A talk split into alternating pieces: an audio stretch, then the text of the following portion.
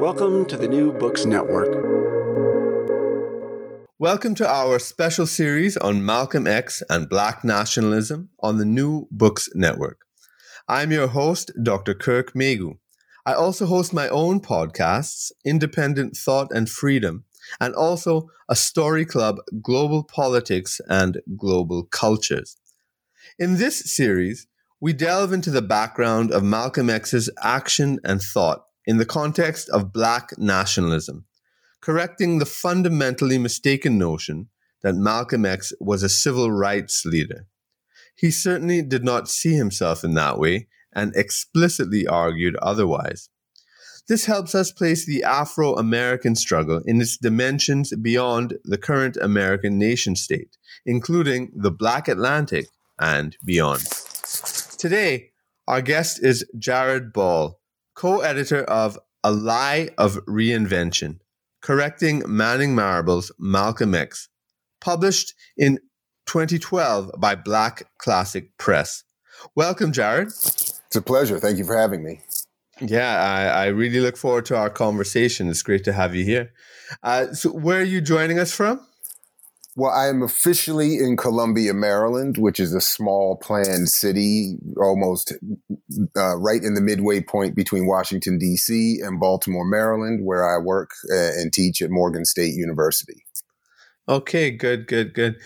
Um, yeah, we like to start off the um, interviews normally by asking our authors to give us a little background uh, to yourself, and particularly in relation to the subject of your book.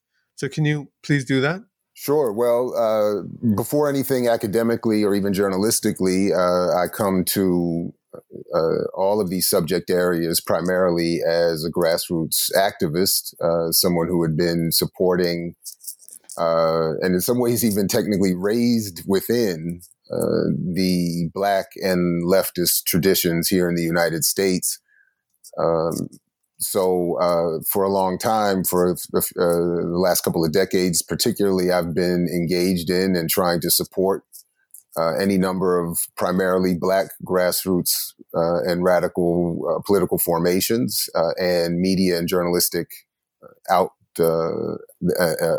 production that supports that kind of work. Uh, academically, I am I come uh, professionally by way of Africana studies, uh, and I always like to make the particular point that uh, Africana that I went to the Africana Studies and Research Center at Cornell University, uh, which is of particular importance to this history because of its role in the development of a particularly um, grassroots, radical, struggle based Black studies tradition. Uh, and in particular, I had the pleasure of uh, studying under the director at that time, Dr. James Turner, who is himself a legendary figure and in many ways uh, a disciple of and one who had worked with and supported Malcolm himself. So uh, from there, uh, completing uh, you know academic work in journalism and, and uh, media studies. Uh, my work academically and journalistically is journalistically rather has basically been uh, an attempt to combine those traditions uh, in service to ongoing uh, political struggle here in the states and throughout the diaspora. All right, you know, I just I'm curious when you talk about being raised in black and leftist traditions. can you be specific? Sure. I mean, well, I was born to and raised by my uh, European descended uh, mother who comes out of uh, a radical communist and Jewish tradition. Uh, so, uh, raised within atheist, communist, socialist, labor union sort of uh, mythology and, and politics. Was that in New York? No, no, no. in, in, in, in D.C., Washington, D.C. initially. Okay. And uh, my uh, African descended uh, uh, or new African descended, as we might say in some cases, mm-hmm. black father who was himself involved in uh, the Congress of Racial Equality and then the Student Nonviolent Coordinating Committee, uh, okay. and, he, and then also was a co-founder of the Coalition of Black Trade Unionists. So just sort of politically, and I do like to, you know, to whatever extent it needs to be I talk about it autobiographically, like to make the point that it it uh, uh, involves a lot of um, positive mythology and mm-hmm. political uh, ideology that uh, encourages these kinds of political trajectories. So yeah, uh, yeah. So that's really what I mean. But so uh, long before I even uh, engaged as an adult in, in, in the kind of activist work I've looked to support, it's been uh, these are the ideas that have just always been a part of my upbringing. So right, right, very interesting, very interesting. Yeah. Um, well, about this book, can you explain why and how you came to write this book, particularly? So, uh, like many in academia, and I think just broadly speaking, black uh, political spaces or black public spheres, uh, there had been a long time discussion, uh, and particularly within academic circles. Um, first of, of this, uh, uh, always of the missing chapters of Malcolm's autobiography, what happened to them, where they were, who had them, who would be able to sort of uh, uh, uh, excavate them, so to speak, and and offer them up for analysis. And for years, we had been hearing about uh, Manning Marable uh, uh, leading that effort. Um, and because he was known to many of us, if at at if nothing else, an incredibly productive and prolific author and writer and scholar of Black history uh, someone wi- widely accepted as being open, at least at minimum, to left leaning and radical ideas. Uh, uh, obviously, not everyone agrees within any of these spaces, but every, I, I, think for a long time, at least, it was sort of generally accepted and known and, and welcomed that he would be the one to do this. He was, mm-hmm. per, you know, you know, well situated uh, at um, uh, Columbia University. He had, uh, relatively speaking, a lot of time and a lot of money academically and a lot of space to do this kind of work, which is mm-hmm. all that is required. Uh, and then when I had been doing some radio in DC uh, in the years just before the publication of his of this book, um, where I had interviewed him previously, I had mm-hmm. uh, uh, you know uh, engaged his work, I was a fan of his work. Mm-hmm. Um, but as anything was, in particular, Du Bois or, or, or anything else? Well, well, that first you're of all, a fan of. Uh, first of all, my co-editor, Dr. Todd Steven Burroughs, uh, had long uh, introduced me to uh, even work I had not been familiar with, which was a lot of his more um, more newspaper uh, writing and journal article writing mm-hmm. which covered a lot of these uh, black left individuals and ideas. But particularly for me, and, and at the time I was doing radio, uh, was his work, uh, How Capitalism Underdeveloped Black America, which of course, w- for, for obvious reasons, was its connection to uh, the, the, the true classic uh, from Walter Rodney. Uh, how capitalism underdeveloped Africa uh, was of great mm-hmm. interest to us. So, so I, I, but he's written. I'm not even remembering everything, but that was at the time. I remember the the book, and prim- uh, primarily I had uh, read very carefully and was interviewing him yeah. about. Yeah, definitely. He's a, he's just a figure in the whole sort of you know black figure. intellectual. Right. Yeah, yeah and a mm-hmm. public intellectual. So we had also seen yeah. him on television, and he would di- he would discuss and panel with all you know members of of black punditry and and political figure. I mean, so he was a well known figure. So again, yeah. regardless of where people fell on the political spectrum, I, I, generally speaking, obviously I can't speak for everybody, but it just there was a general feeling I think that we were comfortable that he would at least be the, the he would be the one getting these missing chapters, so to speak. Right. Um, but just as we were doing radio at the time, just before the book was published, uh, A Life of Reinvention, we started to hear and then read, in particular, the f- first review for us from Karl Evanzz, who those will know had written The Judas Factor and several other books on the life and, and assassination of Malcolm X. And he had, you know, long been a, a, a, a black investigative journalist and reporter uh, uh, of, of you know good standing and and good work. So when we read his review, that is uh, Dr. Burroughs and I, who was uh, a, a, co-host, uh, at least from time to time on the radio with me, when when we saw the the review from Evanzz, which was scathing. Mm-hmm. We became a little concerned, obviously, uh, that things weren't going in the way we we had hoped.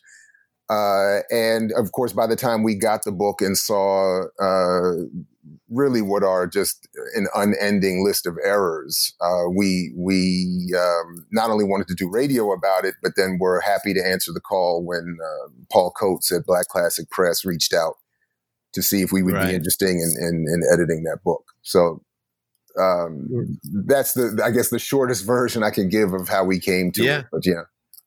Yeah. Well, you know, I mean, I think some people might be wondering, and and I guess I'd I'd be interested as well. You know, there are lots of books we disagree with, right? I mean, uh, most books, if you want to put it that way, if you're a very opinionated person, and I mean, um, but this one now, you you you know, it, it, inspired a direct rejoinder. Now, now the the impetus, you know, you, you were invited to it in a, in you know, so it's it's not directly from yours but but there is there, you know there's this passion for directly um answering this book and, and writing a book whose title is a direct answer to the book which is unusual. Um it, it's not the first time but it still is is not usual. So so what inspired this direct opposition so fervently that uh, that instead of writing say another book that would compete with it you, you're writing a direct critique of it. You know, um, what what was it that um, you think animated, uh, you know, the the publisher and uh, yourself and and the other contributors um, t- to do it? What what was it that that really pushed the buttons? Well, I, I, first of all, it's the figure, the subject himself, Malcolm X, who uh, if not more than anyone, at least as much as any single human being in the African diaspora has been, been a symbol of Black liberation, if not just for Black people in the United States, for people all, all around the world. Uh, so that's certainly part of it. The other part was the the nominal author, Manning Marable, who we just discussed, was himself a tremendous figure within Black studies. Uh, and then not the least of which, which was that this was coming out uh, as, as, a product of Viking Press, which meant automatically this was going to be uh, an enormous uh, um, uh, uh, product. It's going to be have, have, an enormous impact, and it's going to be something that generates a, a lot of discussion, and is going to be part of the so-called permanent record of the history of Malcolm X. Uh, and I think as I, I, and others were right in, in thinking would, uh, all of which would have ramifications going well into the future. And years later, it's still, uh, that book is still, uh, in, in some ways, even increasing in its, in its relevance. So, uh, we wanted to, uh, in many ways, or as many ways as we could, try to respond. Now, part of it is, you know, we were, we were, uh, part of it is realities in terms of how we responded is it uh, has a lot to do with the realities of our, our, our careers and where we were at the time and, and in some cases still are. That is in part uh, for those who don't know most of us who teach at historically black colleges and universities where i and dr burroughs were at the time uh, he has since uh, moved on to independent ju- journalism. I'm still there. Uh, first of all, we're teaching four four courses, which is eight courses a year, which is a lot, which limits mm-hmm. the amount of work we can produce academically. Uh, th- then there was the humility of uh, myself and, and my colleague in thinking this is not something that should be responded to individually. Uh, and that in part, this is one of the reasons why we think that so many of these flaws of scholarship uh, actually exist. That that academia encourages independent work. Often, it doesn't uh, allow for the kind of collaborative work that is often, re- you know, required or should be required. Uh, personally speaking, you know, Dr. James Turner used to advocate this, uh, and still does actually. That that that Africana scholars work more collaboratively. Uh, mm-hmm. and then we wanted to bring to bear a lot of the different voices and different perspectives, um, uh, offering different reasons for their critique uh, of uh, the book that I often des- describe now as, as, as being attributed to Marable. Yeah. Uh, I've increasingly come to think that he had little to do or less to do with the final product. Um, but you know, uh, uh, given his health and, and all of that. But but uh, mm-hmm. but essentially, uh, so that was one of you know that was ultimately it. So and then then uh, you know the the amount of uh, time that it would and and uh, resources that it would take to individually write a book of uh, that would properly respond or properly uh, you know do Malcolm justice.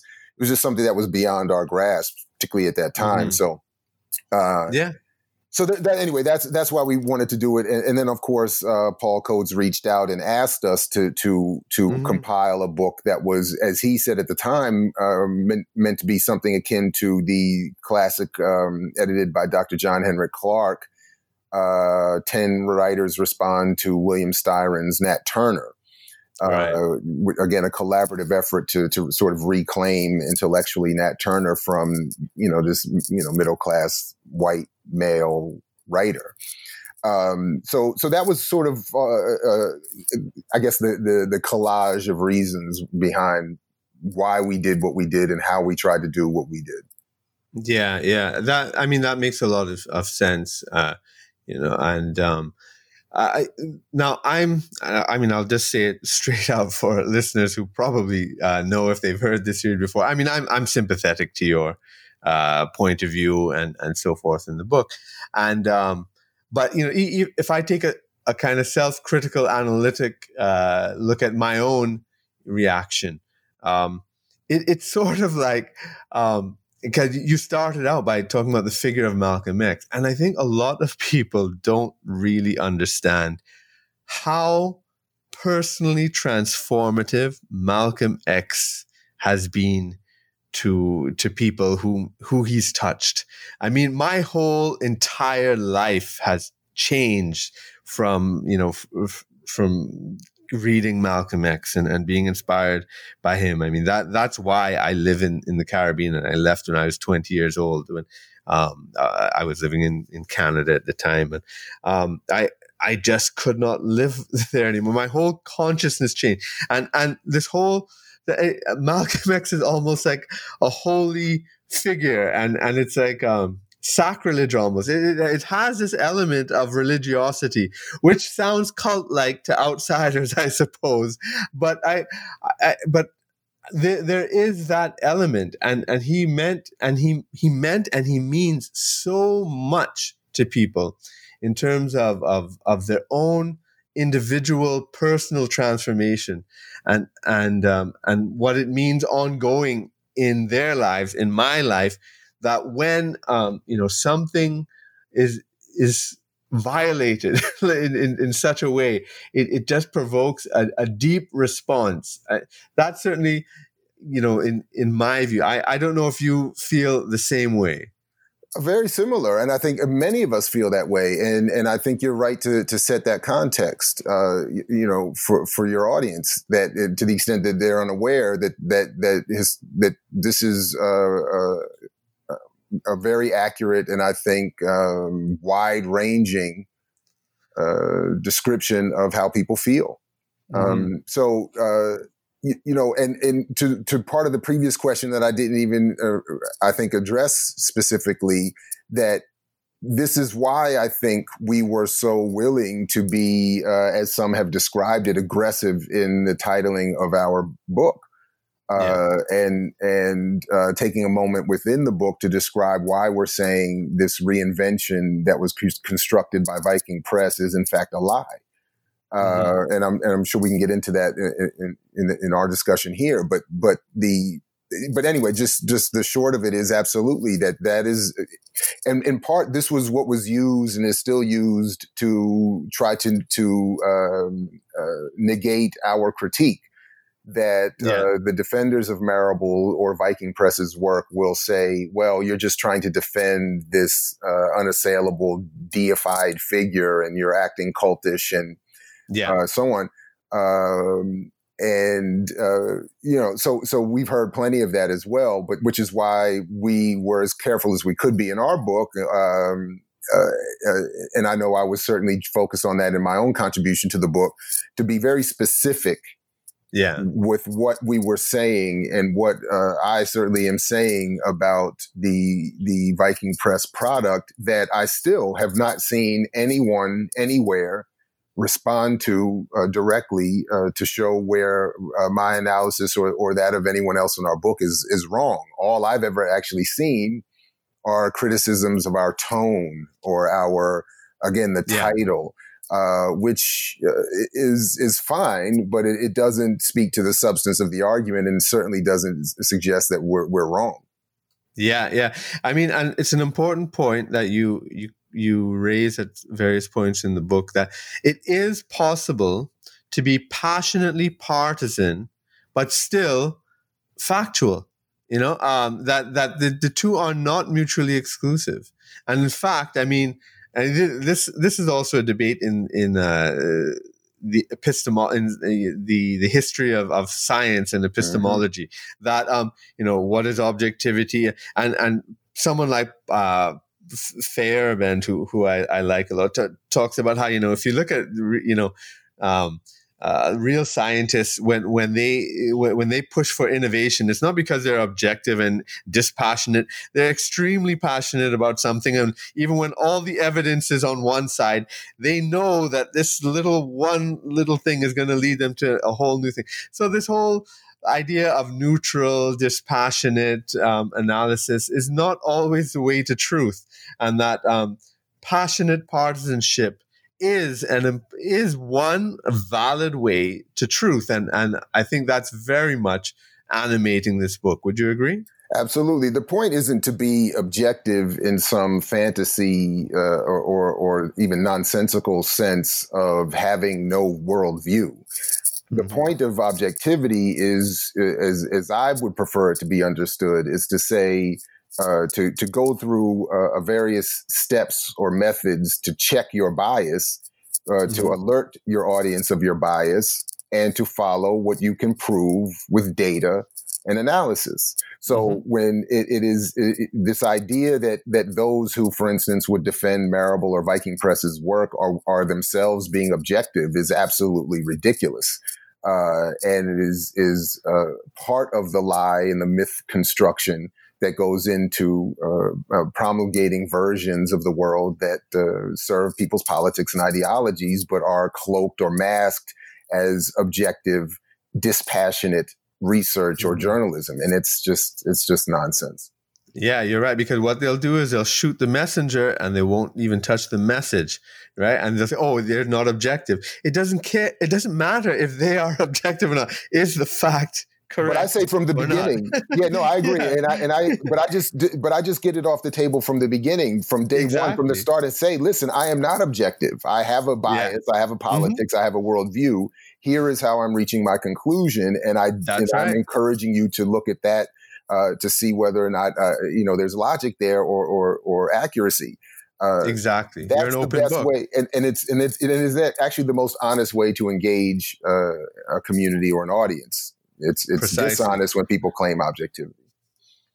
Right. And so so we're speaking about honesty, dishonesty, and you mentioned the lie thing. so can you um, elaborate what you mean by a lie of reinvention? Uh, I know you do say in the book that you're you're not deliberately accusing Manning Marable of lying, but you have it in the title. So so I'd like you to elaborate on that, and then and tie it in to, you know, you refer to him as the nominal author and you raise questions about his actual authorship. So yeah, if you could um, address those issues, I'd be, I'd like that. Sure. The, the, well, let me start with the last part first by saying that that for me is, is uh, post uh, publication uh, speculation. I'm, I just, right. I don't, I don't argue this in our book. I don't necessarily even argue it outside of our book. It's just something that I think that I raise in, in an attempt to be honest.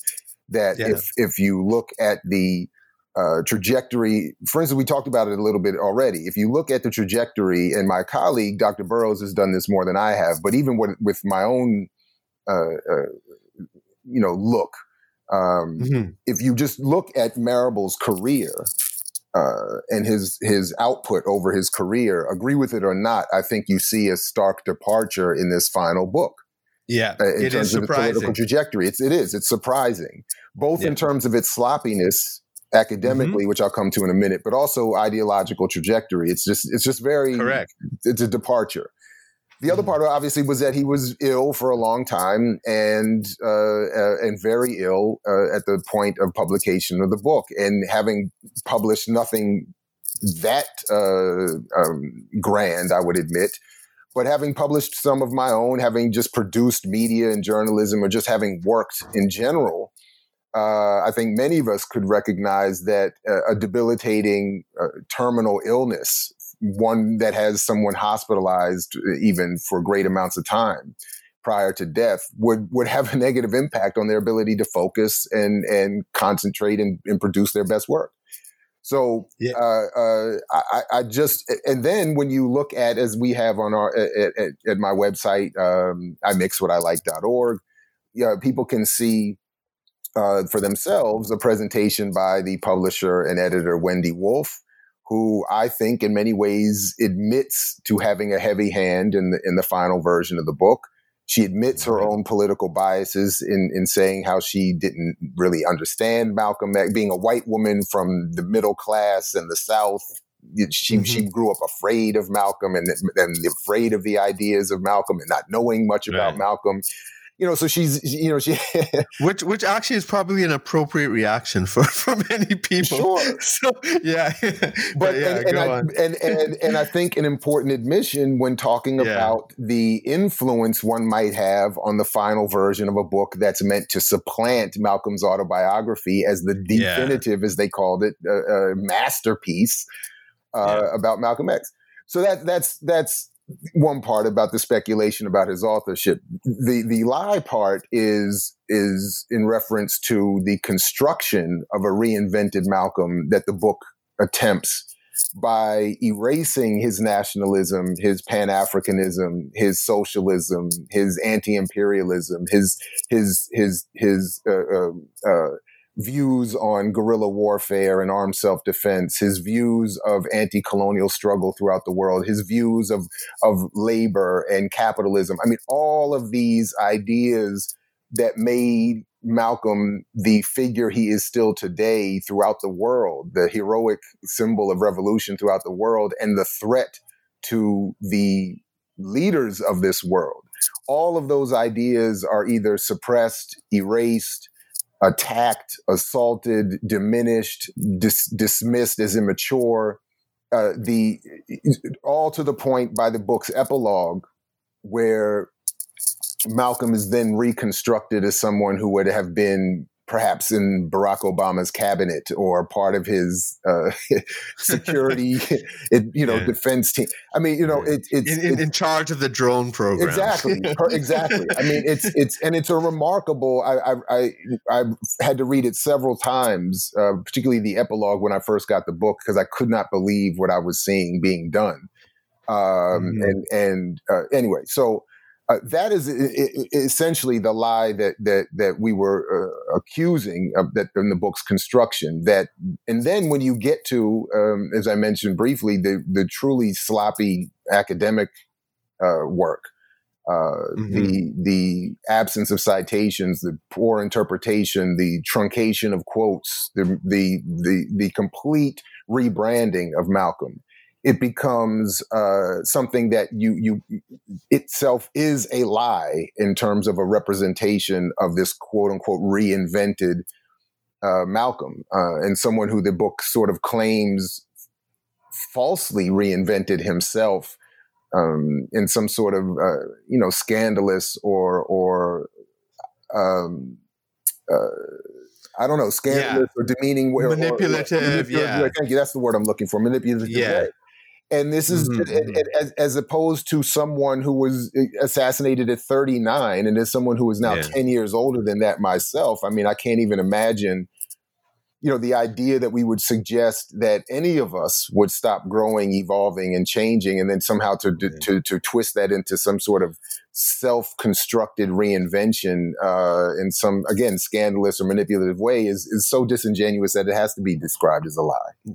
Yeah, and and it's it's it goes beyond disingenuous for for those of us that you know have really been affected by him. It it, it moves a kind of sacrilege because one of the things that anybody who admires Malcolm X and anybody who even just knows some details about him, there everybody is totally impressed by his integrity his, his his life is it's just so full of integrity right? His pronouncements his his changes are are you know he, he grapples with his changes uh, i mean it it and and to suggest otherwise that th- that this integrity which we all recognize as being as being essentially who malcolm is is, is, is some mask to to all sorts of uh, sordid um, details and and whatnot is is it really crosses the line. I think for for many of us. Uh, no, would you agree? Oh, absolutely. And by the way, to, to draw a connection to a thread I, I left on on or disconnected and dangling earlier is that the book itself does not include these missing chapters. There is yeah. no so all of the years, and I'm talking about years uh, mm-hmm. at least for me, a decade of conferencing and traveling within the the the, the black academic community, uh, where this was just discussed routinely uh, with excitement. To to not get those chapters, to not see the chapters, to to uh, and then to have a, a book uh, not add anything new, while simultaneously dismissing previous existing scholarship, which led to other, uh, raised other questions that this book does not want to address, specifically the role of the state in his assassination, the the role of the counterintelligence program, which somehow is is uh, all but entirely, if, if I remember correctly, Mumia Abu Jamal contributes an essay to our book criticizing the Marable product in part because it doesn't even mention the counterintelligence program at all. Uh, which which leads Mumia, a political prisoner himself, a, a black a, a, a, black radical journalist accused of, of uh, kill, killing a police officer and held to this mm-hmm. day uh, in in in in prison, uh, mm-hmm. despite. Anyway, people should investigate the nonsensical yeah, the, situation. The most um, famous political prisoner yeah United uh, States for decades. And, yeah. and, my and again and by the way, my colleague Dr. Burroughs is doing some uh, seminal work right now on on him, and will be coming out shortly. Anyway, but but but the the the what he what anyway, Mumia had to use the word tragic in reference to this Marable book uh, because of its erasure of context and erasure of uh, uh um, what would, going back to our other point, made Malcolm a threat both politically and scary to his, uh, I guess, you know, one day editor and publisher, which is one of the reasons why we argue, uh, I certainly do specifically, that the book was constructed in such a way to, to appeal to a white middle class affluent audience, which is what has to be targeted if one wants to become a New York Times bestseller uh, yeah. and get all of the plaudits and accolades that the book uh, has received. Yeah, a, a, lot of interesting stuff there. I mean, you know, e- even um, the autobiography. Now, I, I, um, now I am not of African origin, right? I, um, I am of Indian descent, but Caribbeans. You know, my family has been here since the 19th century, you know, and whatnot. But um, but but still malcolm x just just deeply transformed me and and, and whatnot. But um for me when i approached malcolm x when i discovered him it, it was through his speeches right? Through by any means necessary uh, malcolm x speaks um uh, all, all, the collection the pathfinder books and uh, those are the things available in the 80s and stuff mainly. And um yeah and and I mean, I just absorbed all of that. I, I, I went, I came to the autobiography very late. Actually, it was probably the last thing I, I read of his, and uh, and I mean, you know, most people that's the only thing they read of his and um, and I realized that when people were recommending it, they, they didn't seem to understand the full depth of his political ideas, and, and it was like the personal story, which is fine, you know that that they gravitated to, but they didn't understand the whole Bandung and and Afro-Asian solidarity and the, the third world nationalism and, and all that stuff. So I mean, so when I read the autobiography, it, you know, great, you know, great story, moving and, and whatnot, but it, it didn't touch me in the same way as his speeches. I, I always loved, loved, loved his, his, speeches. I think he's the greatest orator in the English language, period. Um, the, quite apart from the content, I mean, the way he delivers it is, is a whole other thing. But, um, Uh, yeah, so so even in in that context, I, I found the autobiography to erase his political ideas or mute it or or, or put it on the back burner. Um, so yeah, and and what um, this book is doing, uh, Manning Marable's uh, autobiography, by trying to even displace the autobiography, it's like twice removed. Uh, not only is it backgrounding some of the ideas, it's it's uh, dismissing them, uh, insulting them in a way. You know, when when they were so so central. Um, I, I think that's very interesting, and and it ties in to to a very interesting observation you you make that that that is uh, sparking you know ideas in my mind like about the kind of uh the agenda behind it being pro state and and this is kind of part of of what was so wrong with the Obama administration right i think one thing that was wrong was that the way so many white liberals and others felt they ticked off this box uh, you know that oh, okay, well we elected a black man to the White House, so we're we're done with that. So we we've we've paid that debt.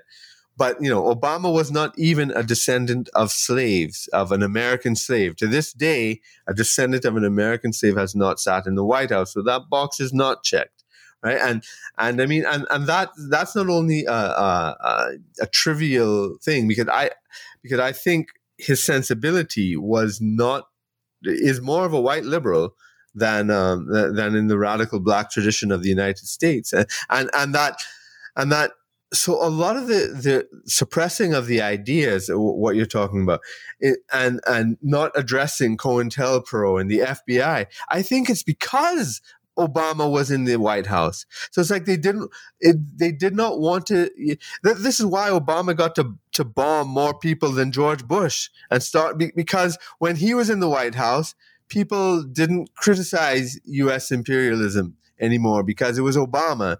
You know, they they they they let their guard down. And this book seems to me it's kind of like put in that tradition. Then, like you know, it's, it's pro state, almost pro government, pro uh, uh, you know, uh, pro establishment. Uh, you want to? What's your view on that?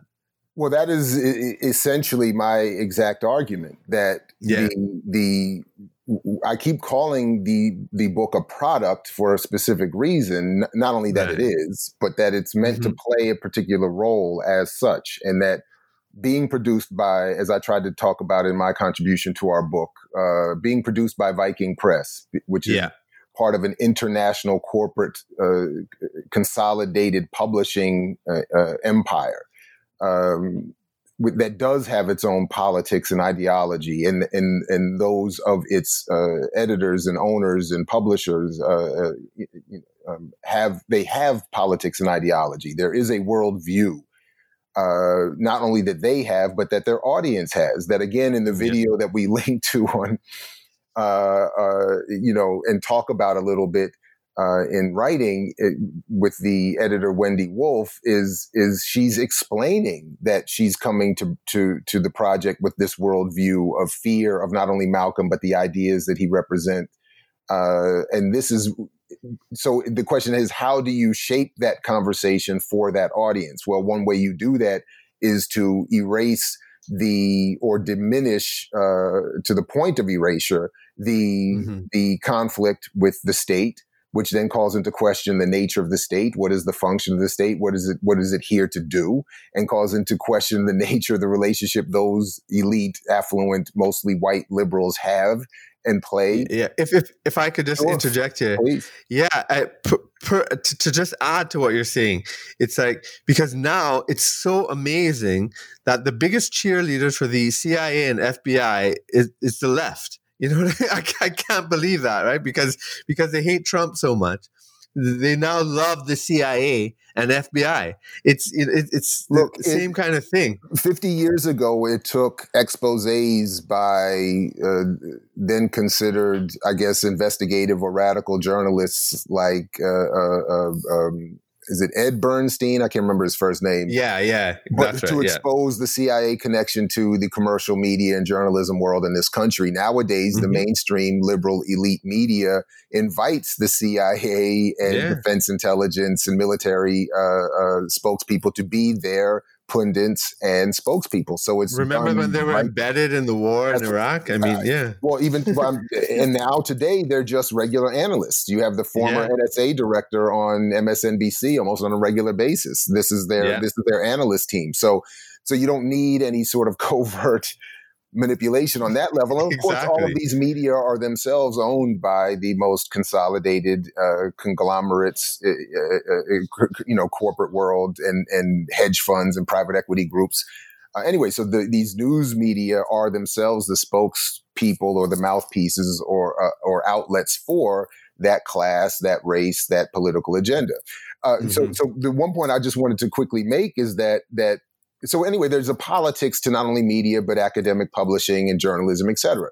But mm-hmm. what what what was done, uh, and what I at least and others are arguing was done in this this Marable Viking Press product has, uh, uh, and we predicted even at the time, has been carried out subsequently by, for instance, one of Manning Marable's proteges, Peniel Joseph, who is a very highly uh, touted uh, uh, Black Studies scholar and self proclaimed founder of Black Power Studies.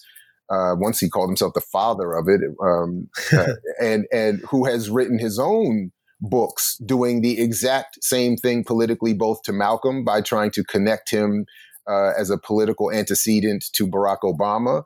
Uh, suggesting Barack Obama was the logical outgrowth of Malcolm X. And then he's done the same thing even more recently with uh, Kwame Ture or Stokely Carmichael, by making doing the exact same thing. And I've written about this uh, a little bit uh, as well, uh, doing the exact same thing, and as literally a Marable protege. Uh, redefining and rebranding Stokely Carmichael or Kwame Ture as someone who would have more or less um, uh, uh, should have been more or less just a liberal Democrat, but who made himself marginal and irrelevant by moving left of those politics. And and to your point where you started, the only person I usually can think of who would rival Malcolm X in terms of his English speaking oratory is Kwame Ture. And he's only, he's one of a few, I would argue, is rivaled throughout the African world and Black America as someone as a singular symbolic um, political image uh, and conduit of Black radical uh, ideas and yet and so so these two figures have been subsequently and in succession assaulted in the same very corporate uh, neoliberal academic way by Marable and Viking Press, and then subsequently in, in uh, uh, by Marable's protege, uh, and well again funded and placed and prominent academic Peniel Joseph. So uh, and and for those interested, you know, just to be fair, I have you know directly said and written all of this to Professor Joseph. He's been on uh, my own re- previous radio programs to debate. So anyway, but but I will be interviewing him on the series as well. I hope you do, and I and yeah, I, I and I and I he has a new book out he does, and I invite people to uh, read it and his previous work carefully, and to see uh, uh, whether or not they agree with what I'm saying. yeah, exactly, exactly. Uh, I, and I mean, you know, when, when when you talk about that, I mean, I, I just find it so galling.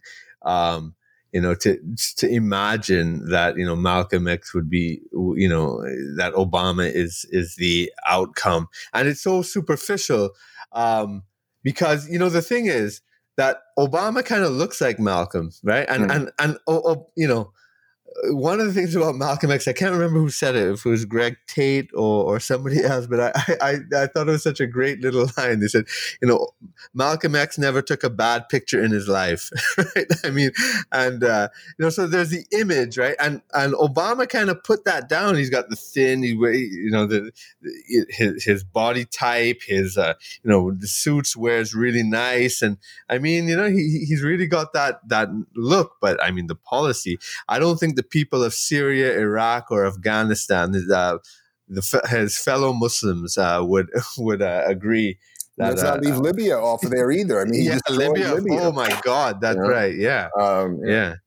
and uh, but yeah. So uh, another thing I, I wanted to say is because it's it's really great in in a way um, the discussion I had with uh, Michael Sawyer was was excellent about the political philosophy of Malcolm X and and and, um, and elucidating the principles um, which which motivated him consistently throughout his life, so that these apparent wild changes are not wild changes when you understand it correctly. But um, so w- one of the the things that that was constant in in Malcolm's thought uh, was his amazing critique of the media which is still totally, totally relevant today. And and he he had it, it wasn't just that he he you know he he didn't like the media.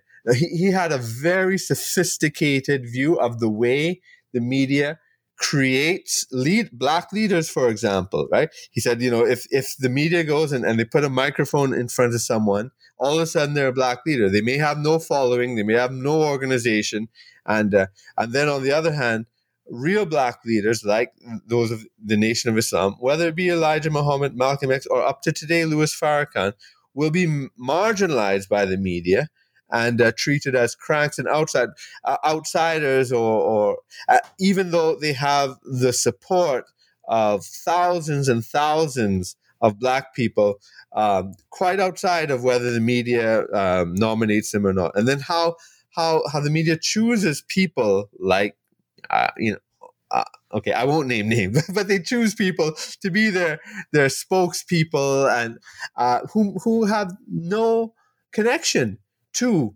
um, to the black community, but they become the talking heads on on the TV stations and whatnot, and that and that there is a political agenda behind all of this.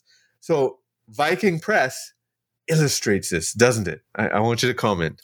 Well, first of all, we we I, am first of all, I'm glad you you you raised this point because uh, to understand what has happened to Malcolm posthumously, uh, or even in his lifetime, and to understand uh, uh how he's discussed or carried today, does require some attention to the history uh, of the media system in the United States. Uh, something that Malcolm was very well aware and attuned to. Uh, which is why, as I quote all the time, he, he, he was he was perfectly right in saying that the United States, in the time of his own life, had perfected, as he said, the science of image making. Yeah, uh, before Chomsky, yeah. Malcolm X had it all worked out. He oh, just yeah. didn't write it out like a book. No, uh, uh, you know, and uh, and of course, I mean, Chomsky wasn't uh, the leader of uh, of an anti-colonial movement and targeted by the state for assassination. so, so it, it, does, it, does, help your career. Um, uh, and and anyway, so so Malcolm was very well aware of of the power of media. He was also very well aware uh, and intentional in his use of media. Uh, you talk about his his uh, his images. You know, he also went everywhere with a camera and documented uh, as best he could his own from his own perspective, uh, not only ph- photographically but in his diary. Uh, which which is in the last few years been published that, mm-hmm. that I would encourage people to see as well. So so he was very well aware of that. But and and even within our own uh, book, we we allow, uh, uh if I remember correctly, brother uh, Kamau Franklin, who at one point uh, as an attorney worked with one of the accused assassins of Malcolm, in his contribution to our book, talks about uh, the the uh, as he is he I believe as he lays out some of the potential errors or mistakes that Malcolm made in his very intentional um, aggressive engagement with media uh, that may have exacerbated uh, existing problems. Uh, so, so we even do make some room for a, a critique of our, of our beloved hero. But mm-hmm. Malcolm was very well aware of that, and and um, it is very interesting to note, to your point, that if we look at the history of American or U.S. media, that is the uh, it, it, there is a, a, context that needs to be somewhat understood, where in the the media that helped promote and propel Malcolm to prominence uh, saw that as an error that w- itself uh, was corrected. I would just arbitrarily put a date on it by at the latest 1980, at which point uh, you almost never see people uh, uh, of these anywhere in, involved in these politics allowed in commercial media. Whereas up yeah. to that point, particularly with the 1959, the hate that hate produced uh, by CBS mm-hmm. and Mike Wallace, where the attempt was to promote Malcolm in a way to uh, uh, uh, uh encourage him as the antithetical um, uh, preferred mainstream civil rights movement that they wanted black people to be encouraged to. Uh, and it, it, mistakenly gave Malcolm airtime, and uh, all that that did was uh, encourage Black America to say, "Well, uh, at minimum, he has a point," and for many of us, he's exactly correct. Yeah. Uh, so, okay. could you sure. just clarify that? I, I, don't know if you meant to say it or if it was a mistake. Did are you saying that the hate that he produced, the CBS Mike Wallace special, was was meant to steer people towards Malcolm or no. towards Martin Luther King? No, I'm saying they were meant to steer them away, away from Malcolm. Right, and, and, right. And, okay, so, good. So to say that it was, it, yeah, it, it, was. My point was to say that they were promoting Malcolm as the antithesis to the version right. okay. that they wanted black people yeah. to go to. And it yeah, they're saying, look at this monster. That's right. And everyone said, wow, he's amazing. and they said, wait a minute, everything he said is right. Uh, or, you know, at least we at least we want to hear more, or at least yeah, he's, yeah. he's, he's touching a nerve that that resonates with us uh, and and it increased the popularity of Malcolm. It increased the and even throughout uh, the the the seventies, where you would have you know even conservative uh, uh mainstream white hosts invite people like Huey Newton onto national television to discuss. Yeah, like Dick Cavett or something Dick, like not, that. Not just Dick Cavett. I'm forgetting uh, um, the name. I'm, the, the, the name I'm really wanting. Uh, um, uh, the, the, the conservative um, whose name is escaping me is uh, Buckley. William F. Buckley. Thank you. I'm yeah. so good. I'm so I was good. It would have destroyed my day to not have remembered that. uh, but, but, people like th- that. That is something we would never see today. For instance, that's right. That, that and that by certainly by I think by the 80s, mid 80s, we would not have seen any more uh, in commercial media because it was understood to be a mistake because it was understood that too many black and white and others would would see this message as some something that had logic to it because of course it does so yeah. so that that had to be uh, erased to to the point where today uh, if we're not only getting full blown uh, intelligence Pentagon you know uh, uh, analysis we get certainly a, a very conservative, uh, or at best, what would be called, I guess, today in the United States, liberal black political analysis. That's very uh, interesting because I notice you're born in 71. I'm I'm born in 68, so we're roughly the same age. Mm-hmm. And when I discovered Malcolm X, this was before Spike Lee. This was in the 80s. So it was a, it was hard. I mean, you didn't see images of Malcolm X, and whenever you saw it, like it was the the most famous one was by any means necessary one with him with the gun by the window. And i mean and that was like a shocking image. You had to go like you know get, to get the tapes here and uh, you know it's you know almost like you know you're dealing in contraband and and whatnot. It was it was very different. And you're right. I i didn't I, and now that YouTube is here, I can check and see in the 70s and 60s and 50s. You know, I mean, they you know, Malcolm X was was there in the media in a way that that there was a real censorship that was happening later. That's a that's a very important. Even point. that famous debate that's famous now with with with Malcolm and James Baldwin. I mean, you I can't yeah. imagine anything akin to that occurring on CNN today, for instance, or, Absolutely. Or, or you know whatever. I mean, the, the, it, it just doesn't happen. So it is meant to create this idea that if, as I argue about Marable's and actually Peniel Joseph's work on, on Kwame Ture, it's meant to argue that by the time you actually confront their ideas, it's meant to be seen as immature or irresponsible or something passe. Uh, yeah. When in reality, everything that they were arguing would be more relevant today than ever, given that the conditions of Black people in this country and in many parts of the world are, are actually materially worse than they were at the time of Malcolm X and Kwame Ture. So, I mean, the, the idea that we shouldn't be considering any number of these ideas is to me absurd. But, but to argue that they were somehow uh, irrelevant in their time or that their ideas became, in, in the argument of Joseph as it relates to Kwame Ture, irrelevant uh, uh, in in the in the latter part of their lives is is demonstrably false. And one of the points that I would argue in both cases, and have argued in both cases, to, is something you've raised that if you simply go and go to YouTube or anywhere else and listen to Malcolm or listen to Kwame Ture, you, you there it is un, you don't have to agree with their analysis, but it is unmistakable where they are encouraging us to go. So yeah. it doesn't require, I, of course, I want everybody to read you know, our, our, work and, and, and all of that. But it, it clearly doesn't require that you read a book co-edited by me to realize that Malcolm was not encouraging us to become liberal Democrats. It, That's right. It, it, doesn't require me to write an essay, uh, uh you know, about yeah. Joseph's work to to hear Touré say that we don't, we're not advocating liberal democracy. So, so that mm-hmm. is, uh, mm-hmm. those ideas must, uh, uh, in perpetuity, be yeah. assaulted. You know. That's right. That's right. Because that is very because they're trying to fold Malcolm X and Kwame Ture into the left, right, and and into liberal, you know, the, the, sort of liberal democratic message. And and yes, there are some points where there's a lot of overlap, but there are some points where there definitely is not. You know. And, uh, and and that's and that's what they're kind of trying to erase, and uh, you know, making Malcolm X into a civil rights um, leader even to now, your point about, I just very quickly, mm-hmm, sorry, even sure. to the point you made earlier about uh, Malcolm's autobiography, which is, you know, obviously an imperfect document. Uh, yeah. The, the, you, you, know, Dhoruba bin Wahad, the former Panther and, and political prisoner, made a great point many years ago. He said that, but when you read Malcolm's autobiography, you, you, the, the, the, the concluding effect is to make you want to become more radical. Uh, yeah, exactly. So it, it may, but when you finish reading uh, A of Reinvention, there's nothing that is inspiring further radicalism. Uh, it's it's in, it's it's it's almost as if it was arguing to your point that that Obama's presence was the culmination. Uh, in fact, I argue it does say that that it, it's that that, mm-hmm. that Obama's presence was the culmination of Malcolm's work, and therefore we can now move on.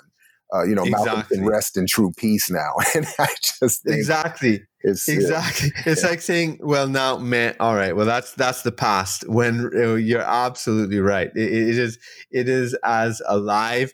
You know, the question of black nationalism um, and uh, are are as relevant, and not civil rights and integration, but but black nationalism and separatism is still something to be debated, but it's suppressed. It, it, it's not allowed to be part of the discourse anymore.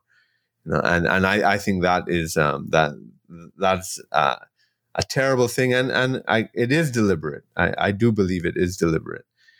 Now we we've been talking a lot about um, you know the different points of views which which in many ways is, is legitimate right i mean so so we are passionate about a certain point of view we also think it is absolutely correct in uh you know in in representing malcolm's thought and and and we can probably show it but somebody else may have a different view and that's fine and that's a legitimate debate but there's something else you also uh, talk about. It, it's not that you simply disagree with that you profoundly disagree with with his with Marable's view as expressed in the book, uh, and that um, and that you can demonstrably state why he is in error, which is important in and of itself.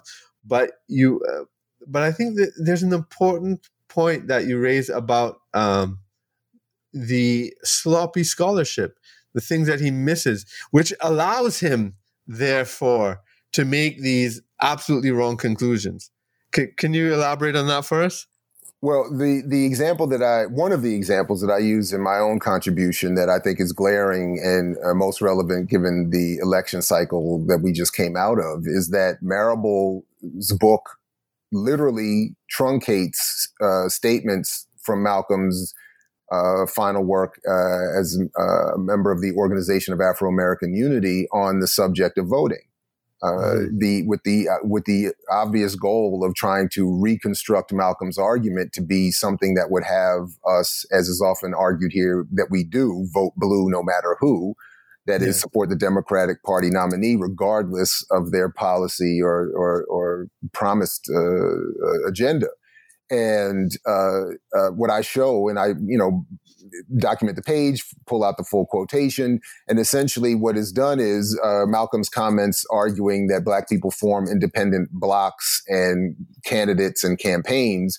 That part is erased, uh, leaving it just saying something more along the lines of "We just need to be engaged as voters." Um, with the Democrats. with, well, he doesn't say with the Democrats per yeah. se, but but whenever you're talking to black audiences, no, no, no, sorry, sorry. I, I mean that that's what the the, the sure. dominant line is. That's not what Malcolm is saying. Yeah, no, no, no but, I mean, the, but I'm even saying that wasn't what Marable was was saying. Malcolm was okay. saying, but, but I'm just saying. But when you leave out the the independence of campaigns of blocks of of of politicians and and and platforms. When you leave that out specifically you are misrepresenting what Malcolm was arguing be black people's engagement with electoral politics.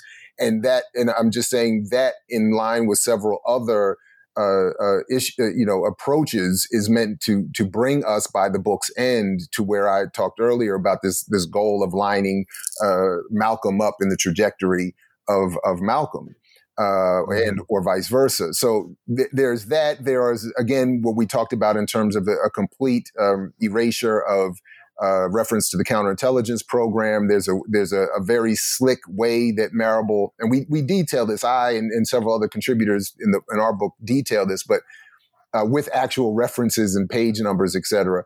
Uh, but we show that that what is what is done throughout the book is to uh, diminish or uh, uh, reframe Malcolm's radical politics as again immature or something that he would would eventually have grown out of or was moving toward yeah. growing out of.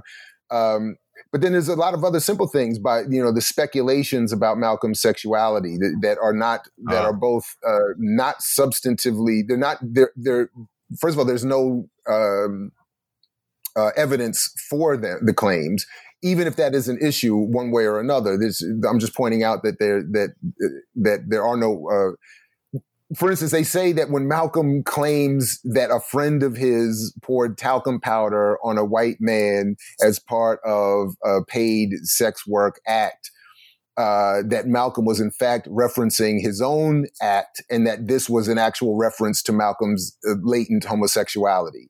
So, it, it, so you you go from taking something from literally taking something uh, uh, that Malcolm says someone else did without evidence saying Malcolm did it and then saying that without evidence without evidence for that act that that act is in and of itself evidence of Malcolm's homosexuality. And then by I think um, page somewhere in the 600s I believe they just list Malcolm uh, so you do that earlier in the book, and then by the book's end, they just list Malcolm as a Pan Africanist, social, you know, something a, uh, uh, a, nationalist and a homosexual and an activist, and and they just list it as if this was was reality. Now, this is not me making a comment on on you know whether or not he was gay or whether or not this was uh, good or bad. My point is only that uh, for me, it's it, it isn't. But but but my point is only that it is a claim made and used uh, to sell books and promote the book that has no factual basis in it whatsoever. Uh, yeah, on yeah. another instance, he speculates that Malcolm had an affair with a young woman uh, working with him in the OAAU, and and uh, if I remember correctly, actually literally says may have gone to see her at a hotel. In other words, there's no evidence for the claim. There's no. Uh, um, the, uh, uh, uh, it's just made.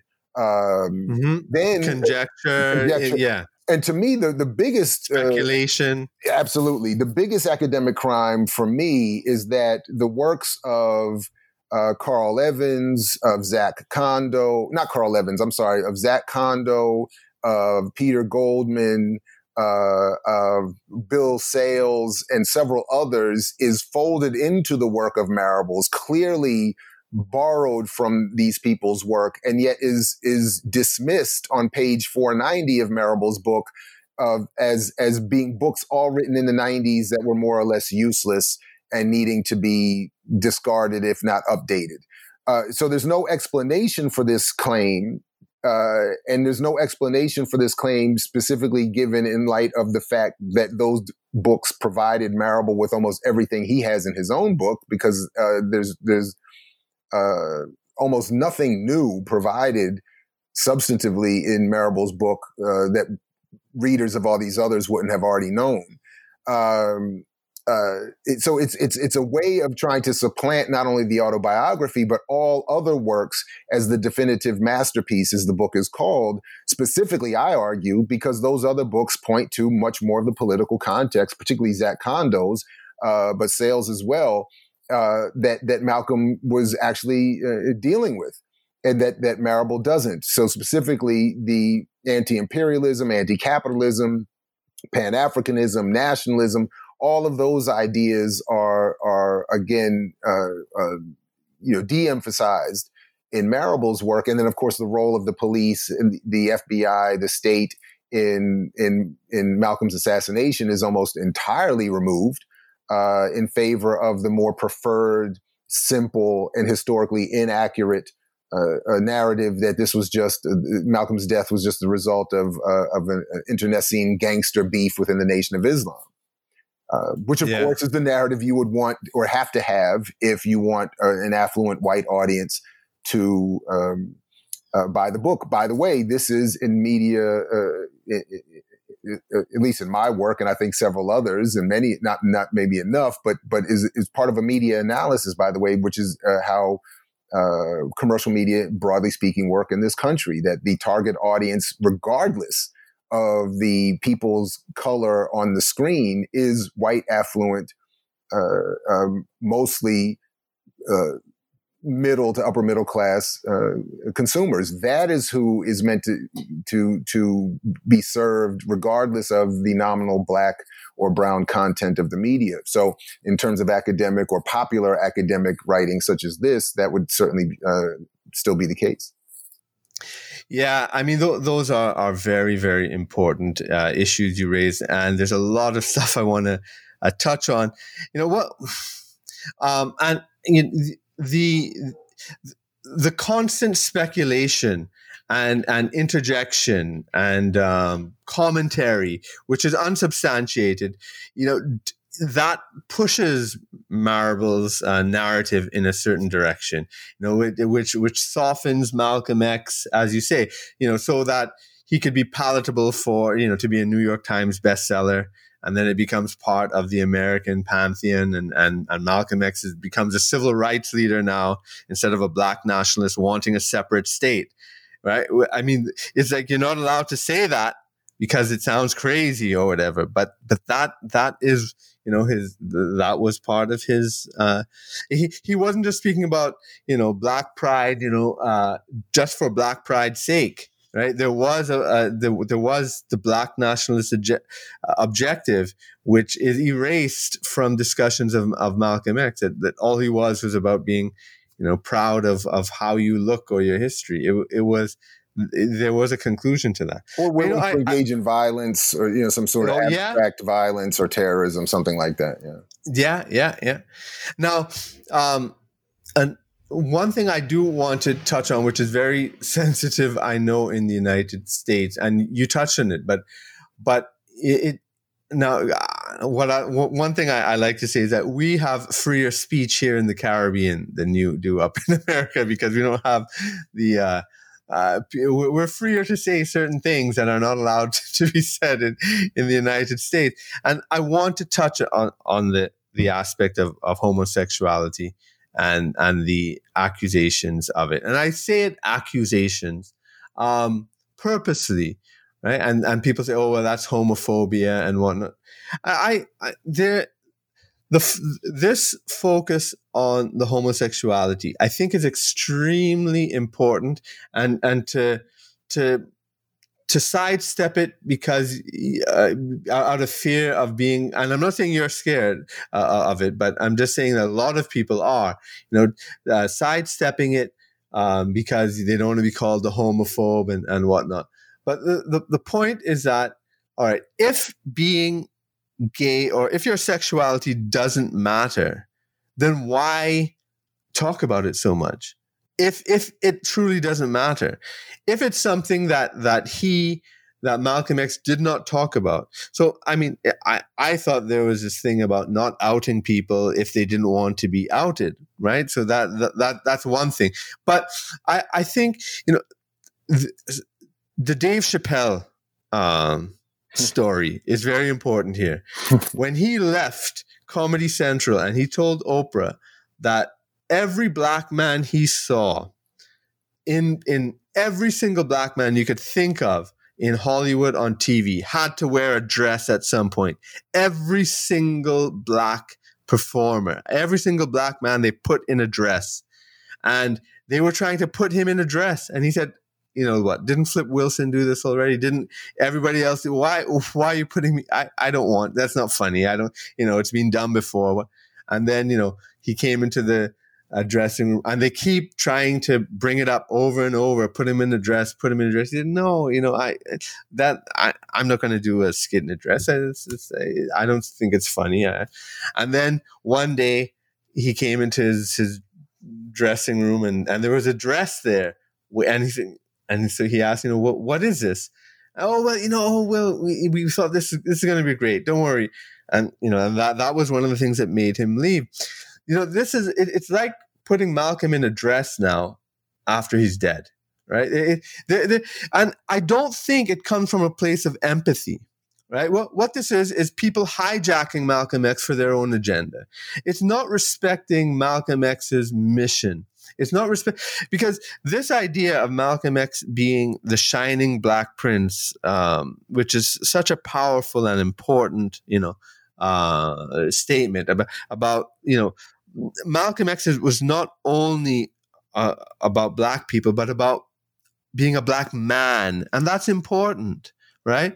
Um, and and um, to, to emphasize the homosexual aspect is no matter what you say, it is attacking that directly. I, I really, and I don't think it's homophobic to say that at all. I, I don't know uh, if you agree, if you want to touch that subject at all, but but I, I, I do think it's important. No, I don't have a problem dealing with the subject. My my issue is would be um, so. There's a couple things happening here that I think you are you are right to point out. One is that uh, from at least from my point of view, I don't have necessarily a problem.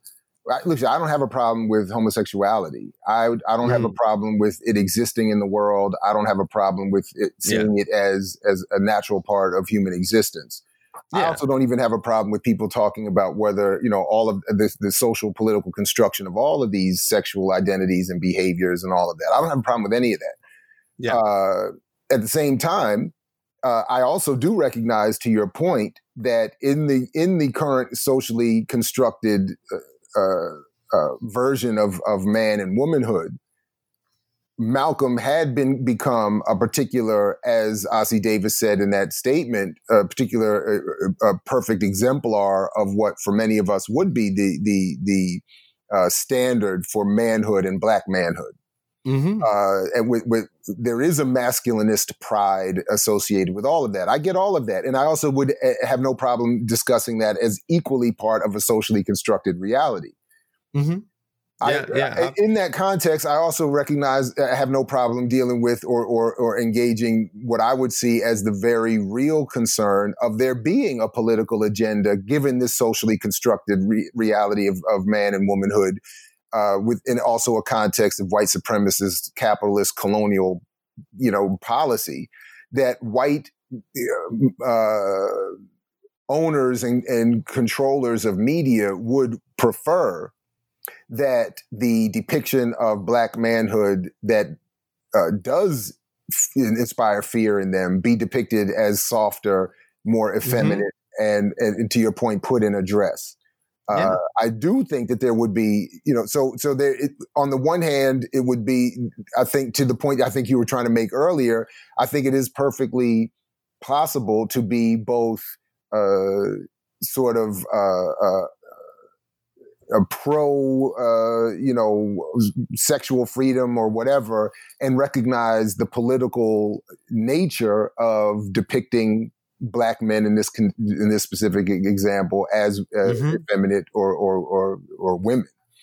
Uh, and so my point in that directly as it relates specifically to this is, as I said, if Malcolm, if it had been known, proven, or stated by himself that Malcolm was gay, that for me in particular would uh, I couldn't say would have obviously would uh, have to have some impact on on on on how I interacted with him uh, uh, as a symbol, but it would not mm-hmm. in any way diminish him as a hero or a, a, a political figure of, of, of, of, value and importance to me. That's right. Because look at James Baldwin, right? I mean, come on, James, James Baldwin's openly gay, but but man, he's you know but what would have he, had he is also a strong black man as well, you know. But what would have had me supporting Baldwin would have been his political positions, not absolutely not private sexual. Uh, uh, That's right. Or his public performance of that sexuality. I don't. I don't. Correct. One way or another. Yes, I look. I admit, as particularly as a young boy, I I looked up to John Amos as the father on Good Times as yeah. the ideal, and and I do notice that today, and I talk about it even some in my own. In, in, work.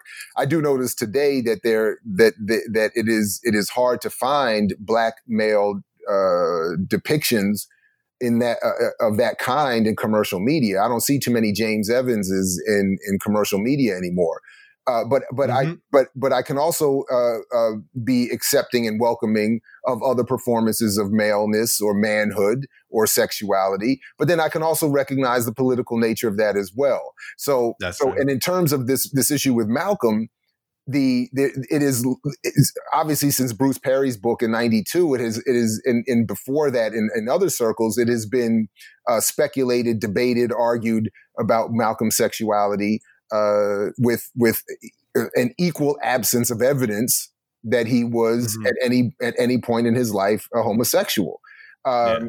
But it is it it is something that has uh, been used to attack the uh, I guess was would be described today heteronormative behaviors in Black communities to uh, uh, uh to try to devalue Malcolm again in this socially constructed reality where in yeah. some spaces homosexuality is seen as anti uh, hum- humane and anti man uh, manhood.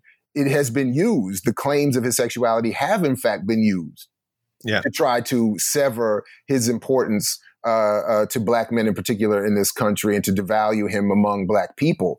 Uh, so uh, it, it, there's there, again there are a number of different things happening here. And what i try to stick to in terms of the public discussion of this work is is that whatever side on on this issue you fall the objective reality is there's no evidence for the claim. Marable offers none. In fact what marable's book does is it, it is so anti-academic anti-journalistic anti-logic uh, yeah. that that it it it, it, it it is it is itself meant, I think, only to muddy the discussion and the debate and to sell books and to again make white audiences feel better. Because yes, I do argue and believe that uh, mainstream liberal affluent white audiences that are not welcoming of black radical politics and certainly are uncomfortable by um, uh, heteronormative displays of black manhood would prefer to think that this figure that still inspires fear among them could be, in their own mind's eyes, diminished by having uh, these accusations of himself having been gay, or at least having cheated on Betty, or or so on and so on and so forth. Uh, uh, that is why I'm arguing is how I would at least argue the, the the politically constructed nature of this discussion is being carried out but no, but but to your point, look, I get it. Uh, um, there there absolutely are uh, differing opinions and views, and I do absolutely think there is an attempt constantly to attack uh, uh again the, the, heteronormative black male. Uh, uh, uh, definition or, or performance of manhood, um, not because of it's quote unquote toxic, but because I think it quote it, it, it inspires fear mm-hmm. uh, of the coming rebellion that those in power um, should always be afraid of. yeah, that's right. That's right. You know, I mean, it, and and as you, it, it uh, you know, as you you know um, suggested, I mean, it, it is it is a pr- a prurient interest, right? Because it, it because whether whether Malcolm X did those things or not, it, it does not affect anything afterward. It, it is pure, you know, scandal and prurience based on nothing. Um, and, and it is certainly not based on empathy. Right? Listen, because I, it, I, am sorry to interrupt, but can I read? Yeah, I think sure. Greg Thomas the way Greg Thomas in our book introduces his his Yeah, chapter, yeah. I, I think he it's does so- a great, yeah. I mean, really, you he can do it. Read it. Yeah. he, he starts out he says he says what kind of sex did manning like if he actually had sex at all was he into oral vaginal anal all, uh, or all of it did he do it in couples groups? Did he use condoms? Like it raw like Ol' Dirty Bastard? Before he died had he ever turned a trick or have sex for profit whether he liked it or not? Honestly how many penises apart from his alleged own assuming he has one of course did this sex of marable's involve over over time from his pubescent adolescence to his waning years and what was up with his move from one wife or marriage to another as he moved from one college or university to another in the upward mobility of his academic career? Did he take advantage of, the, of New York City's virtually endless sexual landscape, whether in the dark, in, whether in the dark or in the light of day, or just a, a few students in the classically Greco-Roman crosshairs of Western pedagogy and ped- pedestry, pederasty rather? Yeah. Yeah. How kinky did the sex get for Marable? Did he like the toys, role play, domination, or submission? How about fisting? Did he, did he put it on video? Did he like to watch? Or even uh, if even if ah, it's not scrolling, even if others would not care to see it, or even if not even or even if no one cared to hear any of the answers to any of these questions at all. That's right. I mean, and then he goes on. That's the- Ray yeah. Thomas does this question of should we even be asking this? Is it even relevant? And what would people's re- re- reactions be if this was the line of inquiry uh, of someone of a well-established and Yeah. accepted scholar like Manning Marable? I mean, Exactly. What, what, what, what, what if that constituted your book review? you know what I mean? Exactly. That's exactly what, you know, and it, it's, and it's, and then it's based on, and then to go into it and it's based on nothing. Well, I think he might have liked fisting. You, know what I mean? It's like, what? It, it's, it's, it's ridiculous. It's stupid. It, it makes it, So It my adds argument would nothing. be the only thing I would add to the argument here is that if if Greg Thomas had reworded this as an accusation or a statement of Manning Marable's sexual uh, as a f- statement of fact about Manning Marable's uh, uh, uh, uh, behavior, sexual behavior. It would have the same, the exact same amount of uh, substance of uh, evidence, evidentiary right. support for the claim that's right. that Malcolm is, is a homosexual. So that that's that's that would be my additional point to make about yeah it. yeah and and you know the, the other thing too is, is is that by going down that that route you know i mean it's it's, it's brilliant the, the way when you when he turns it on uh, when greg t- turns it on um uh manning marable it how how absurd it it it is revealed to be you know and but but It's more than uncomfortable absurd it. Like it's it Yes, makes me uncomfortable exactly. just to read it. exactly Why would why would anybody be asking about this? That's right, exactly, and and, and not only is it is it um, irrelevant and uncomfortable and absurd, absolutely absurd and, and prurient and even morally questionable as to why you would be delving into that stuff.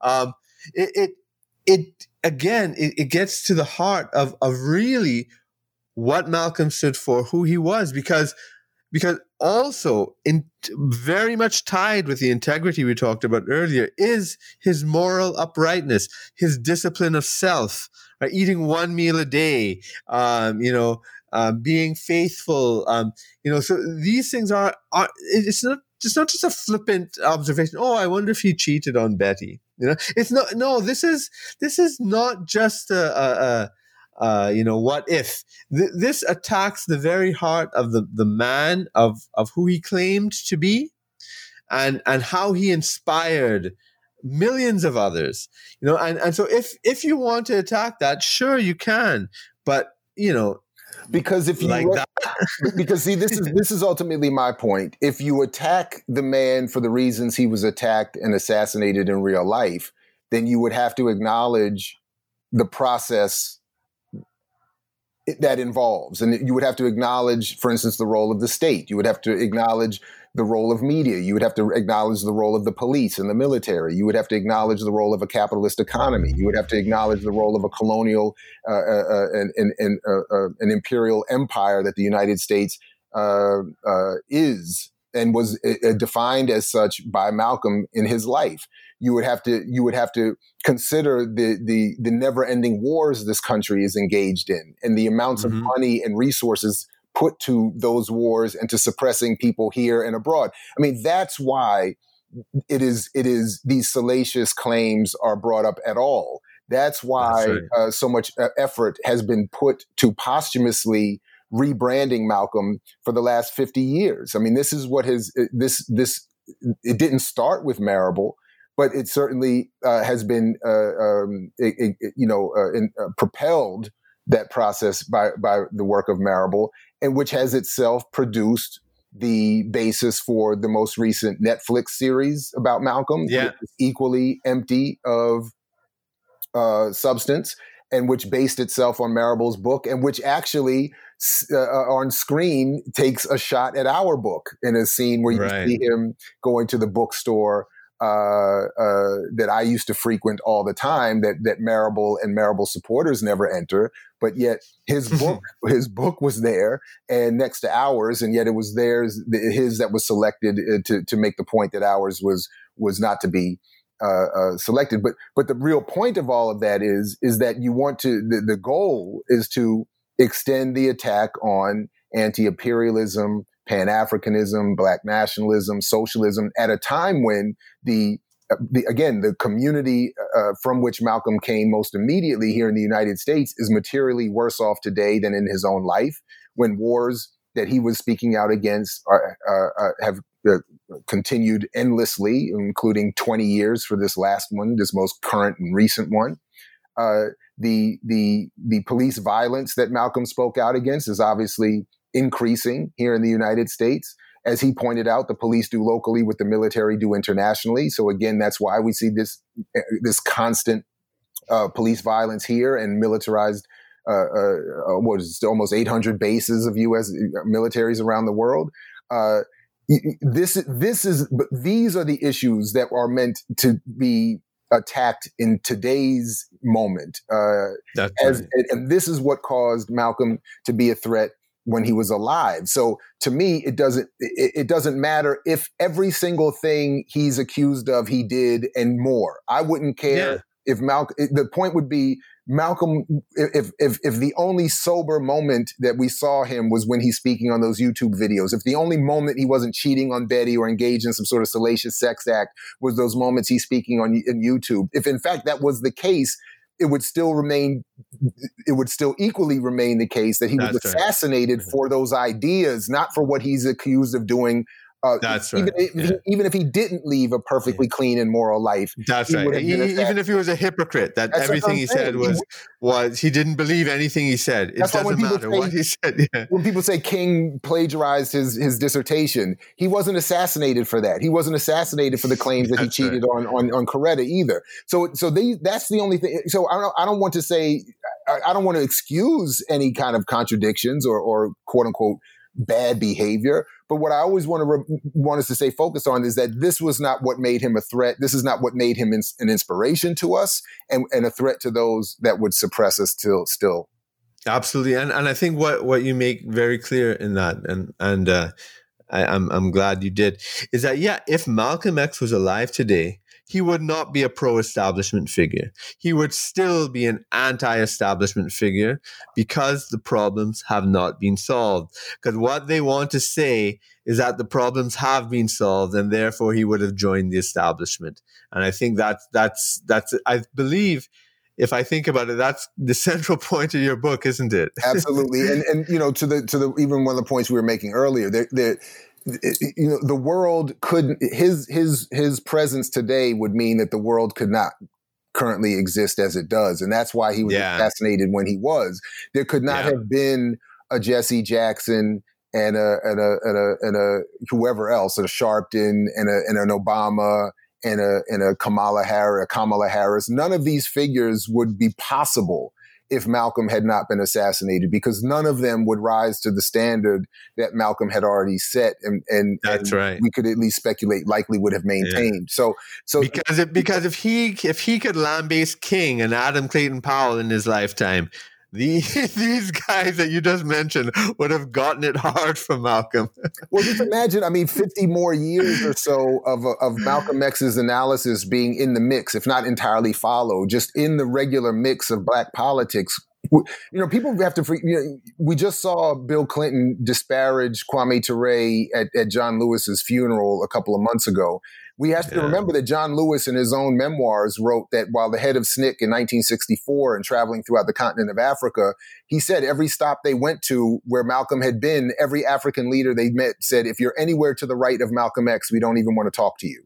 So, so yeah. Malcolm had become the standard internationally for Black American politics and engagement. So, so it was already understood within Black circles then, and certainly by the state, that if they were going to take us in a different direction, people like Malcolm would have to be dealt with and gotten rid of. So, and not just physically, but posthumously in terms of their image, they would have to constantly be assaulted and rebranded so that we would never pick them up and look to engage the work in our lives that they were killed for in theirs. So that's, that's why right. we, that's why Marable's book and I'm arguing Joseph's and others about these other figures remain so important to the state because and to the establishment because they are constant reminders that that uh, um, uh, this is the preferred trajectory for Black people if we can get them away from the actual uh, politics and lived experiences and, and statements and stated goals of people like Malcolm and Kwame Ture.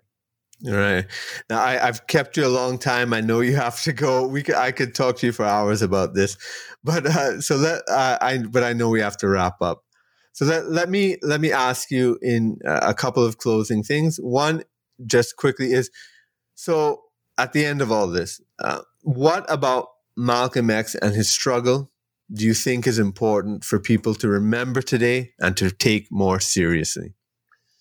Well, I think the the commitment to all of those uh, various ideas with which he was struggling is yeah. something I would want it to leave us with. That it doesn't, to me, matter where we all come down on our feelings of any of these isms. It's that we grapple with them and incorporate them in our in our work and in our world today as he did because as i said there is not one material indicator uh, of the condition of black people in this country that that would suggest that we have improved since Malcolm's assassination or that he would have accepted as as improvement given this is the man that said uh, someone that plunges a knife 9 inches in your back and pulls it out 6 is not to be thanked uh, yeah. you, you know so so as the material conditions of black people in this country and around the world continue to diminish, and that of all people, in fact, as wealth inequality increases among all people around the world, every ism from uh, armed self defense, guerrilla warfare, socialism, Pan Africanism, nationalism, communism, inter- internationalism, anti capitalism, anti imperialism, anti colonialism, all of these isms and ideas need to be incorporated into the work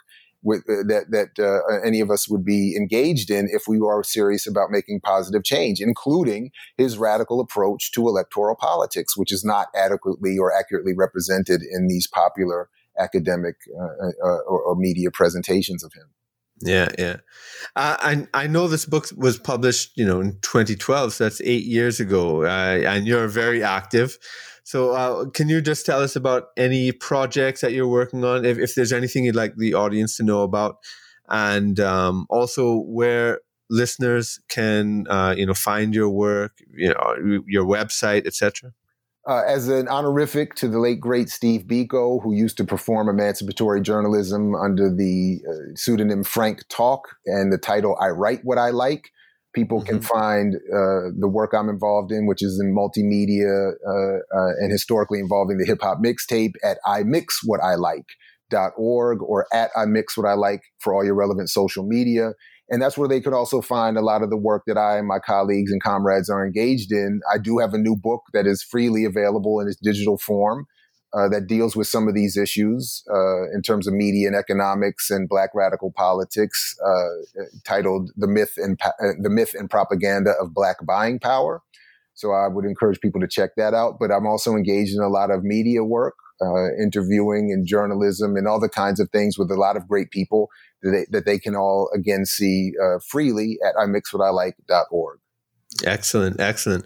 Well, I want to thank you so much for this interview. It's really been informative and enjoyable. A real pleasure. Likewise, anytime. Thank you very much. So, once again, the book is A Lie of Reinvention Correcting Manning Marable's Malcolm X. And we've been speaking to one of its editors, Jared Ball. And thanks also to you, our listeners. Make sure you sign up for our notifications so you don't miss any new interviews on this channel in future. I look forward to seeing you on the next episode.